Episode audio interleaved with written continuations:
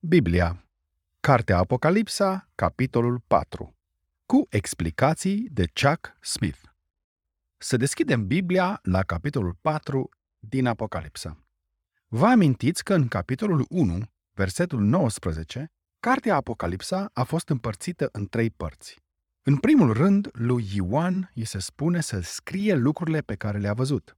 Ioan l-a văzut pe Isus Hristos umblând în mijlocul celor șapte sfeșnice de aur, ținând cele șapte stele în mână dreaptă.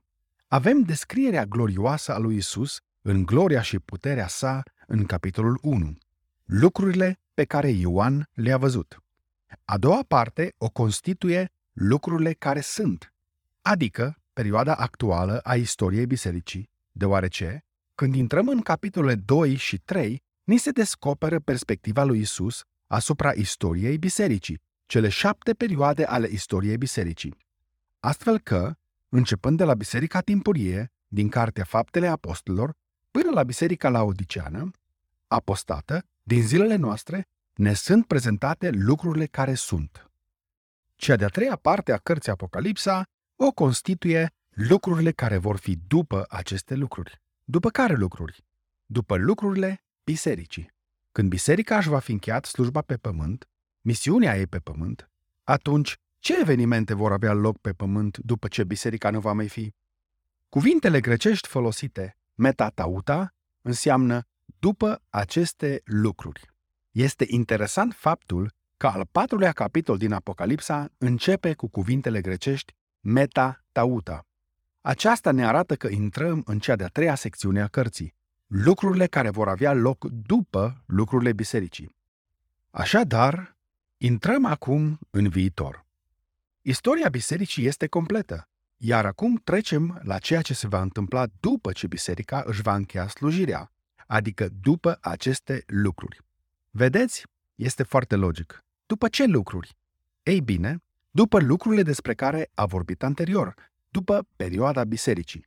Așadar, Ioan ne spune, după aceste lucruri, m-am uitat și iată că o ușă era deschisă în cer. Glasul cel din tâi, pe care îl auzisem ca sunetul unei trâmbițe și care vorbea cu mine, mi-a zis, Suie-te aici și îți voi arăta ceea ce are să se întâmple după aceste lucruri. Versetul 1 Vedem cum ni se repetă după aceste lucruri, atât la începutul cât și la sfârșitul acestui verset. Prin această repetiție este ca și cum Domnul ne atrage atenția că acum trecem dincolo de istoria bisericii și vom arunca o privire la ceea ce se va întâmpla în viitor, după ce biserica își va fi terminat misiunea pe pământ. Ioan vede o ușă deschisă în cer și aude un glas ca de trâmbiță, care îi zice, urcă-te aici. Ei bine, eu cred că aceasta este răpirea bisericii și are loc atunci când mărturia și slujirea bisericii este completă.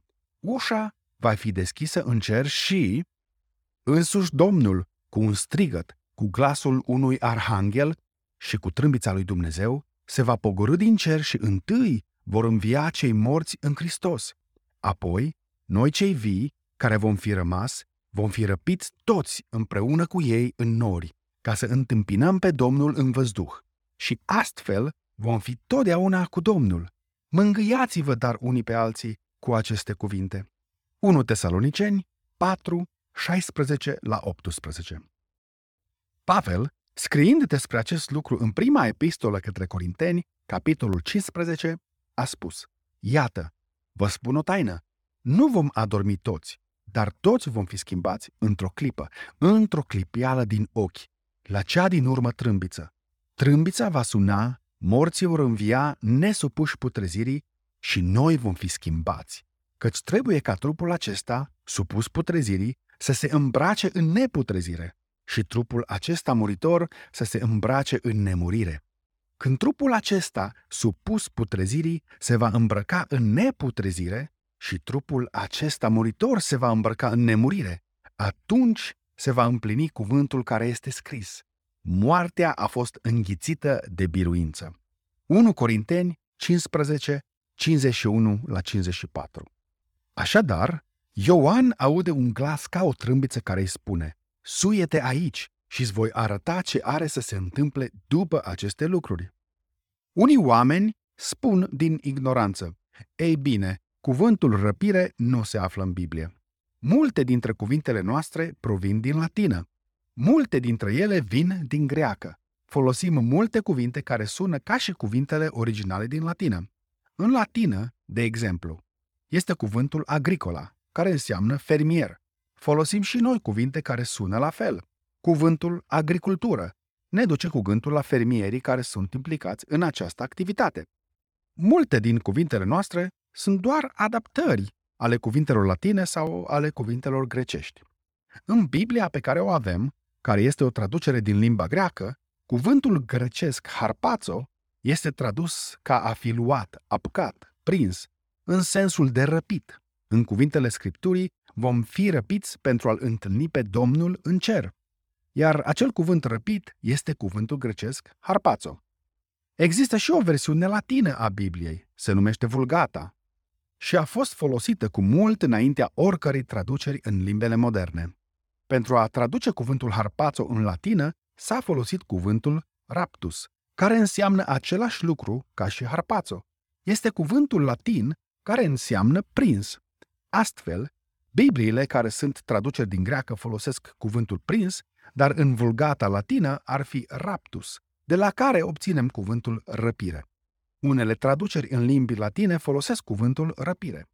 Alții spun, ei bine, cuvântul mileniu nu se află în Biblie, iar noi vom vorbi despre domnia milenară a lui Isus Hristos.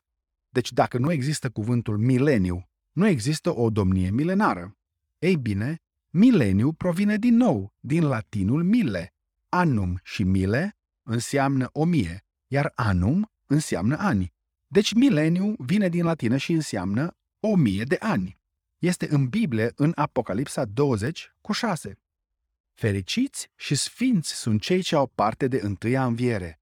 Asupra lor a doua moarte n-are nici o putere, ci vor fi preoții a lui Dumnezeu și a lui Isus Hristos și vor împărăți cu el o mie de ani. O mie de ani, mille annum. Oamenii care aduc acest tip de argumente vin dintr-o poziție de necunoaștere a limbilor. Este destul de trist, pentru că ei încearcă să facă o mare scofală din cauza cuvântului răpire, care nu se găsește în unele traduceri ale Bibliei. Dar experiența răpirii este cu siguranță o învățătură a Bibliei. Dar să revenim. Ioan a auzit vocea care era ca o trompetă. Această voce îi spunea, vino aici. Apoi, Ioan a fost răpit de Duhul Sfânt, așa cum și biserica va fi răpită de Duhul Sfânt, pentru a-L întâlni pe Domnul în aer. Și astfel vom fi întotdeauna cu Domnul. Isus i-a zis, îți voi arăta ce are să se întâmple după aceste lucruri. Deci mergem acum în viitor, când biserica credincioasă este scoasă din lume. Numai decât am fost răpit în Duhul și iată că în cer era pus un scaun de domnie și pe scaunul acesta de domnie ședea cineva. Cel ce ședea pe el avea înfățișarea unei pietre de iaspis și de sardiu și scaunul de domnie era înconjurat cu un curcubeu ca o piatră de smarald la vedere. Versetele 2 și 3 Primul lucru care îi captează atenția lui Ioan ca reprezentant al bisericii când ajunge în cer este tronul lui Dumnezeu. O mulțime de credincioși spun că sunt nerăbdători să-i vadă pe cei dragi când vor ajunge în cer. Dar primul lucru care îți va atrage atenția și îți va capta atenția este tronul impresionant al lui Dumnezeu. Ioan vede acest tron al lui Dumnezeu care era așezat acolo în ceruri și pe cel ce stă pe tron, care era ca iaspisul și ca sardiul. Iaspis și sardius sunt pietre semiprețioase. Iaspisul este de diferite culori, albastru, mov, arămiu, iar sardius este de culoarea sângelui. Privind la Dumnezeu, observați că nu este menționată nicio formă, ci doar strălucire. Biblia spune despre el că e singurul care are nemurirea, care locuiește într-o lumină de care nu poți să te apropii.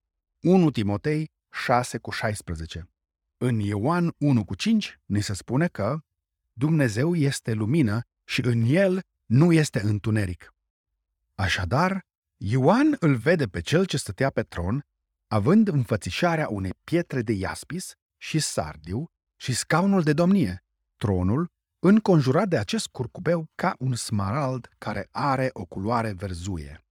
Împrejurul scaunului de domnie stăteau 24 de scaune de domnie și pe aceste scaune de domnie stăteau 24 de bătrâni, îmbrăcați în haine albe și pe capete aveau cununi de aur. Versetul 4 Sunt mulți care cred că acești 24 de bătrâni sunt reprezentanții bisericii. Există alții, cum ar fi William Newell, care cred că acești 24 de bătrâni sunt de fapt un ordin de ființe angelice.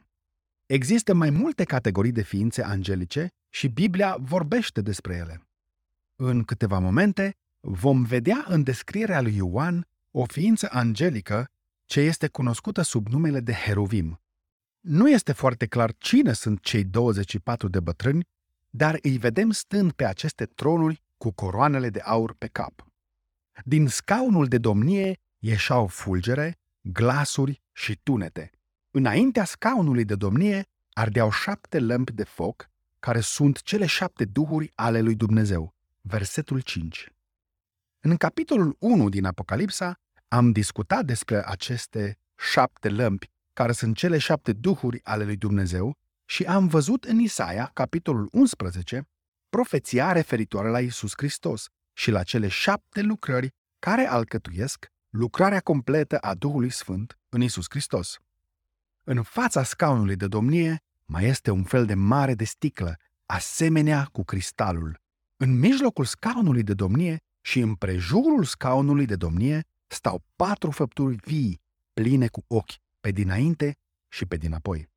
Cea din tâi făptură vie seamănă cu un leu, a doua seamănă cu un vițel, a treia are fața ca a unui om și a patra seamănă cu un vultur care zboară.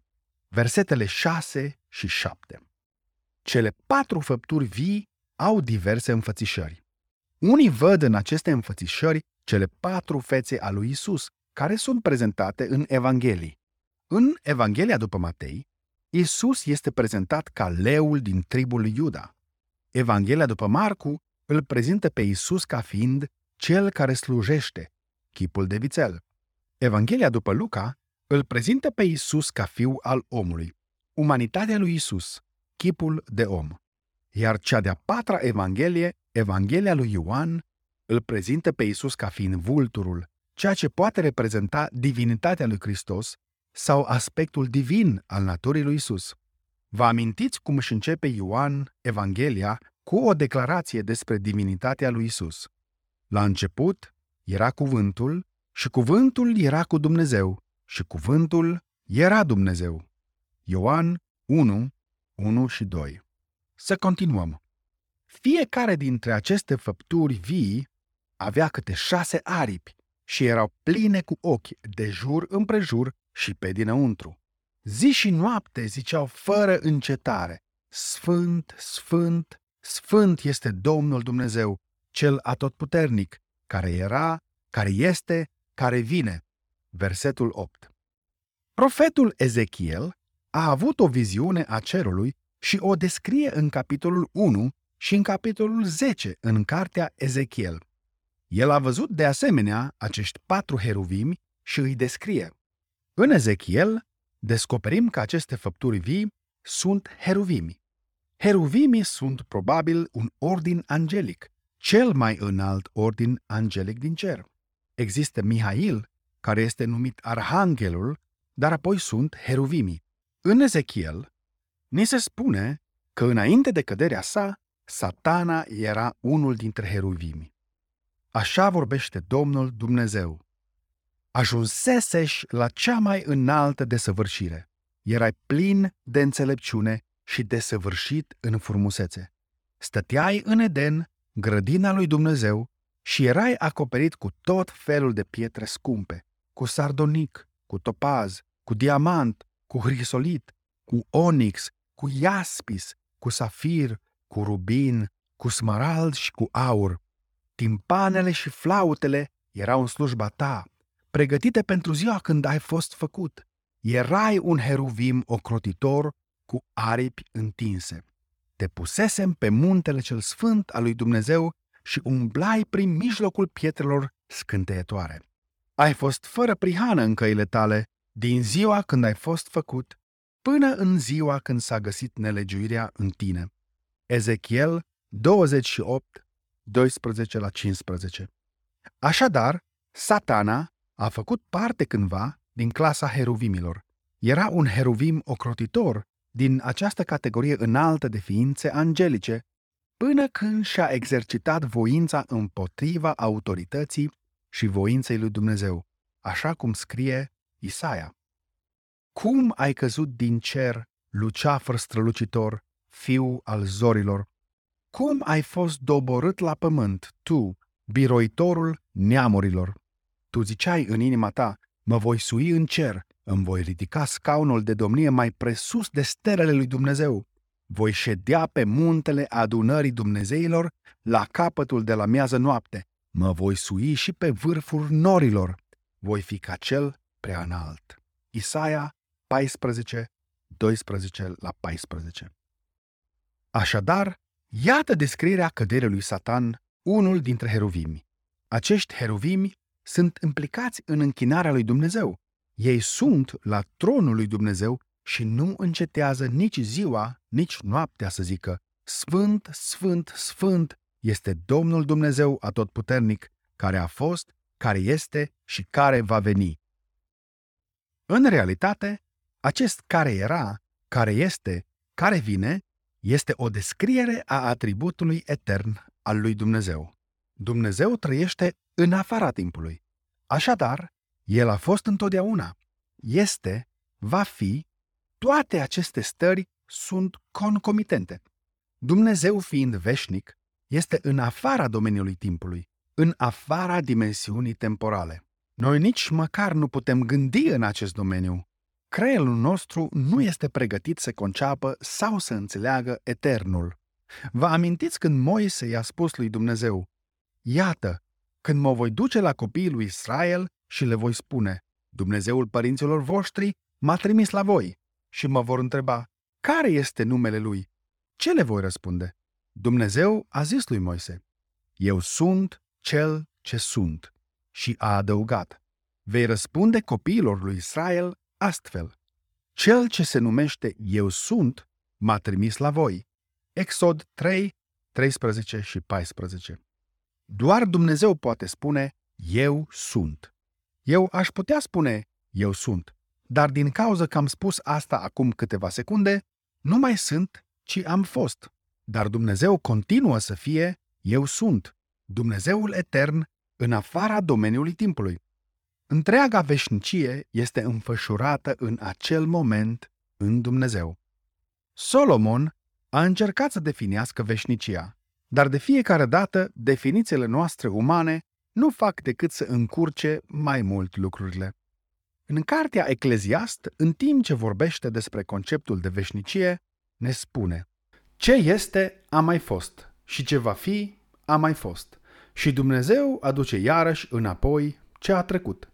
Ecleziastul 3 cu 15 Când deslușești înțelesul acestei definiții, ai ghicit conceptul eternității. Trăim în acest continuum temporal și, așa cum am spus, ne este imposibil să gândim în afara lui. Nu suntem programați să gândim în afara lui. Einstein, care a fost diferit de majoritatea dintre noi, a dezvoltat teoria relativității, arătând că timpul este relativ la viteză. Într-unul din faimoasele lui exerciții de imaginație, ne ilustrează conceptul. Dacă ai avea un frate geamăn a cărui navă spațială zboară cu viteza luminii într-o călătorie în spațiu, conform teoriei relativității, tu și fratele tău ați înainta în vârstă diferit. Din moment ce timpul încetinește pe măsură ce te apropii de viteza luminii, fratele tău, care călătorește în spațiu, înaintează în vârstă mai încet. Când se va întoarce acasă pe pământ, va descoperi că în timp ce el e doar un tinerel, tu tocmai ai ieșit la pensie. Relativitatea timpului este greu de conceput pentru noi. Dumnezeu este în afara timpului. El vede întregul continuum temporal deodată. Noi gândim în termeni de început și sfârșit, de naștere și moarte. Și tot ceea ce gândim este în termeni temporali, ieri, azi, mâine. Ne gândim în termeni de luna trecută, luna viitoare, anul trecut, anul viitor. Suntem legați de acest concept de timp și nu ne putem elibera cu adevărat de el. Este greu de ilustrat conceptul, dar să încercăm printr-un alt exemplu. Să spunem că am hotărât să mergem la paradă. Ne-am comandat biletele pentru locuri în tribune. Și iată că vine momentul paradei și suntem cu toții entuziasmați. Ne este greu să dormim, dar avem ceasurile setate dimineața de vreme să ne putem trezi și să mergem la paradă. Avem deja parcarea rezervată și avem locurile rezervate în tribună. Când ajungem, este încă întuneric, este frig. Ne îmbrăcăm bine și așteptăm. Primim programul și ne uităm la ordinea în care vor defila carele alegorice, diferitele formații de muzică, diferitele grupuri ecvestre și așa mai departe. Studiem întreaga paradă și ne entuziasmăm. În timp ce stăm acolo așteptând, în sfârșit auzim niște fanfare și observăm parada apropiindu-se de sus de la începutul bulevardului. Vedem o fanfară care coboară pe stradă și în fața ei sunt doi tipi care merg pe jos cu un steag mare pe care scrie numele paradei. Îi vedem pe organizatori stând în decapotabilă și făcând cu mâna la toată lumea. După ei, trec formațiile, apoi câteva grupuri reprezentând diverse școli și cluburi și apoi încep să apară carele alegorice. Suntem uimiți de talentul artiștilor care au creat carele. Cu siguranță sunt genii. Ne minunăm de fiecare car alegoric, fiecare e special și remarcabil. Pe măsură ce trec carele, noi le aplaudăm și le facem cu mâna. Unul din carele alegorice ne atrage atenția prin ingeniozitatea cu care a fost creat, dar apoi este urmat de o formație și de alte care alegorice. Iată că cineva vine în fugă și ne cheamă la marginea tribunei și ne întreabă A trecut deja formația de trompete? Noi îi spunem Da, a trecut acum cinci minute. Persoana spune O, oh, nu, nepotul meu era în formație și am vrut să-l văd. Noi îl întrebăm Vrei să-l vezi? Urcă-te în mașină Mergi repede înspre capătul opus al bulevardului, cam pe la mijloc. Și dacă mergi repede, poți parca pe o stradă paralelă și probabil că vei putea să vezi formația trecând. Prietenul nostru trebuie să meargă înainte ca să prindă din urmă ce a trecut. Pentru noi a trecut, dar pentru a vedea trecutul, el trebuie să meargă înainte. Începeți să vă prindeți de idee? Să spunem că vin apoi alți prieteni care ne întreabă dacă a trecut cumva coloana clubului de călărie. Ne uităm la programul nostru și vedem că ar trebui să apară în aproximativ 5 minute. Ei spun, of, am fi vrut să-l vedem chiar acum. Ei trebuie să se întoarcă pe traseul paradei până în capătul de unde se pornesc coloanele. Deci, dacă se întorc pe traseu către începutul lui, ei pot vedea ce urmează. Poți vedea viitorul dacă te întorci înapoi. Acest lucru e adevărat din perspectiva noastră, a celor care ne aflăm în tribune. Timpul trece pe lângă noi. Îl privim cum trece. E o progresie care trece pe lângă noi. Ca să prindem din urmă ce a trecut, trebuie să ne schimbăm locația și să mergem înainte. Ca să vedem ce urmează, trebuie să ne schimbăm locația și să mergem la locul de unde pornesc coloanele care defilează. Ce ar fi dacă ne-am urca într-un dirijabil sau în balonul cu aer cald și am privit progresia paradei de acolo? De acolo de sus, putem vedea întreaga paradă, toate grupurile participante concomitent, organizatorii în mașina decapotabilă, carele alegorice, clubul de călărie cu măturătorii în spatele care curăță după cai, formația de trompete în progresia ei, totul dintr-o privire. Dumnezeu, care este în afara timpului, vede toată istoria Pământului dintr-o privire, trecutul nostru, prezentul și viitorul. V-am avertizat că e greu de înțeles, dar prin aceste ilustrații putem să ne dăm seama puțin care e ideea. Isaia a avut și el o viziune a cerului pe care o consemnează în capitolul 6 din cartea Isaia. În anul morții împăratului Ozia, am văzut pe Domnul șezând pe un scaun de domnie foarte înalt și poalele mantiei lui umpleau templul.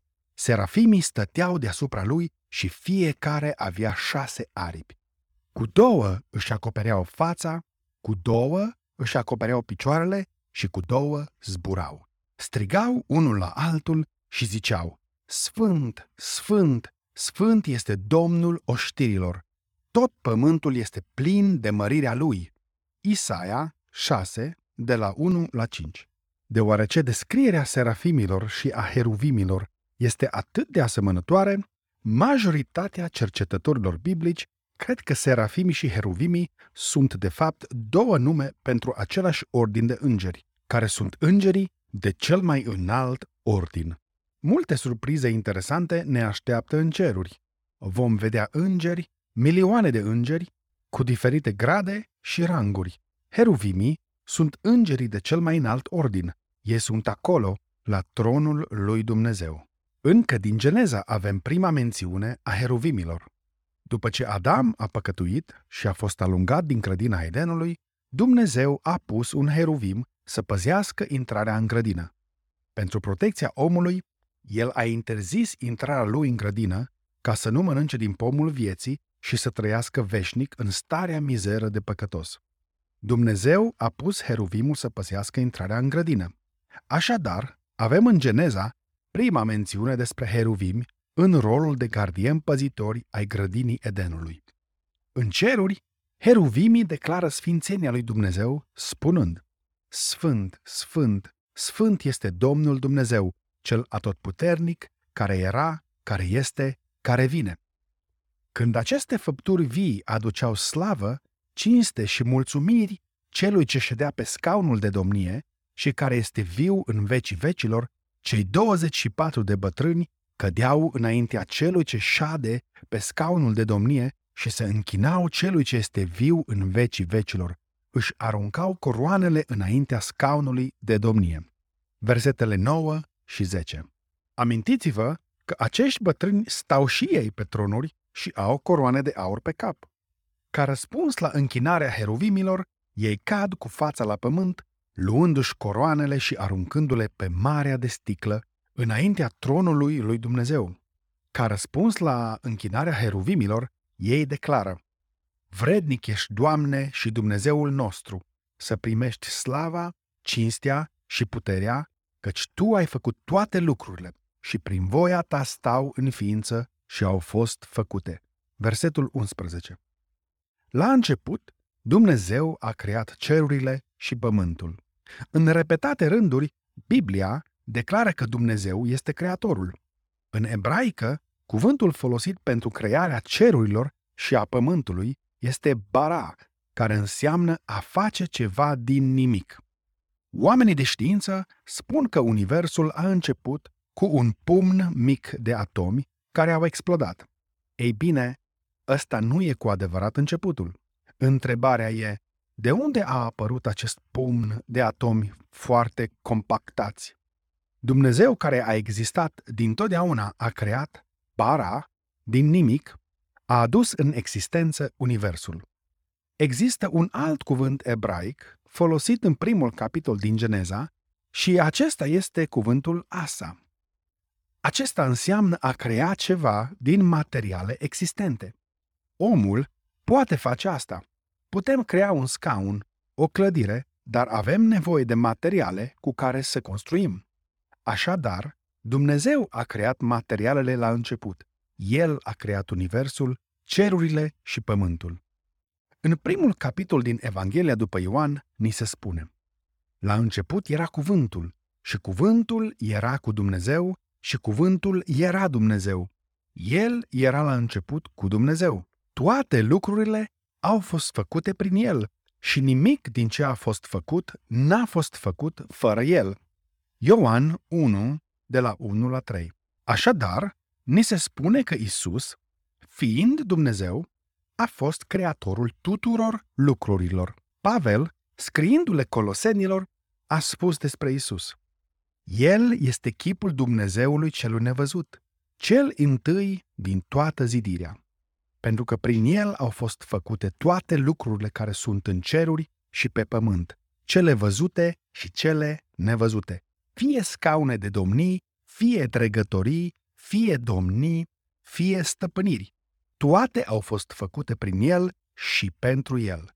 Coloseni 1, 15 și 16 Scaunele de domnii sau domnitorii, dregătorii sau guvernatorii, domniile sau magistrații, stăpânirile, potentații, sunt ranguri care formează ierarhia îngerilor.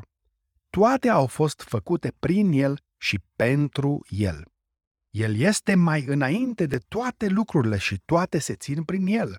El este capul trupului, al bisericii. El este începutul, cel din tâi născut dintre cei morți, pentru ca în toate lucrurile să aibă întietate. Coloseni 1, 16 la 18 Pavel face practic aceeași afirmație care este declarată în ceruri, cu privire la faptul că Dumnezeu a creat toate lucrurile. Tu ai făcut toate lucrurile și prin voia ta stau în ființă și au fost făcute. Pavel ne spune că Isus a fost cel care a creat toate lucrurile și că acestea au fost create de El și pentru El. Noi am fost creați pentru Dumnezeu. Acesta e un adevăr fundamental, primordial, de bază. Nu îl putem evada, îl putem doar accepta și îmbrățișa. Am fost creați pentru Dumnezeu. Existăm pentru Dumnezeu, pentru a avea o relație semnificativă și plină de iubire cu Dumnezeu. Dumnezeu ne-a creat pentru plăcerea de a avea părtășie cu noi. Când Ioan își scria prima epistolă, a spus că ce era de la început, ce am auzit, ce am văzut cu ochii noștri, ce am privit și ce am pipăit cu mâinile noastre cu privire la cuvântul vieții, pentru că viața a fost arătată și noi am văzut-o și mărturisim despre ea și vă vestim viața veșnică, viață care era la Tatăl și care ne-a fost arătată. Deci, ce am văzut și am auzit, aceea vă vestim și vouă, ca și voi să aveți părtășie cu noi. Și părtășia noastră este cu Tatăl și cu Fiul Său, Isus Hristos. Și vă scriem aceste lucruri pentru ca bucuria voastră să fie deplină. 1 Ioan 1, de la 1 la 4 Pentru a avea bucurie de plină, trebuie să ai părtășie cu Dumnezeu. Lumea de astăzi este într-o goană nebună după bucurie.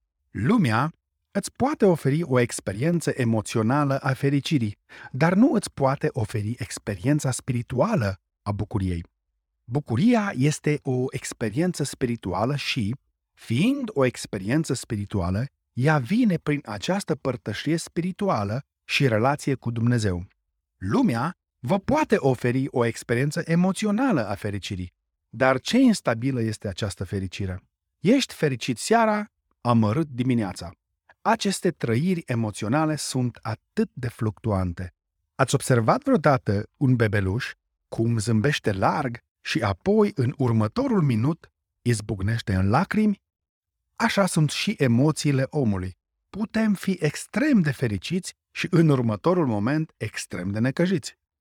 Lumea poate oferi fericire, dar nu poți profita de ea. Ea nu durează. Se vorbește despre căutarea fericirii, pentru că fericirea este ceva ce trebuie să urmărești în mod constant. Nu poți să o păstrezi, ci mereu trebuie să o urmărești să alergi după ea. Pe de altă parte, bucuria este o experiență de durată pentru că este o experiență spirituală, de aceea nu e schimbătoare, nu variază.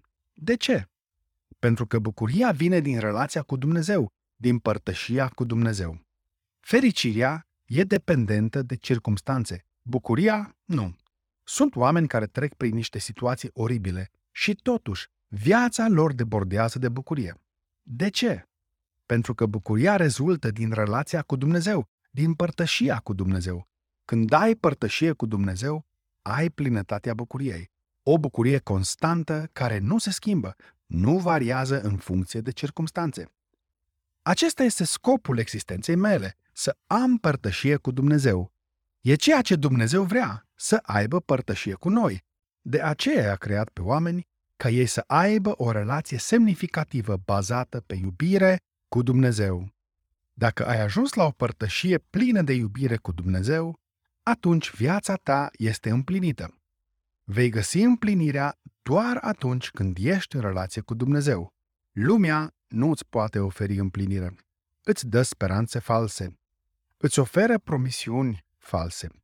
Industria publicitară este foarte conștientă de acea foame a omului de a găsi sens și împlinire și profită de tine.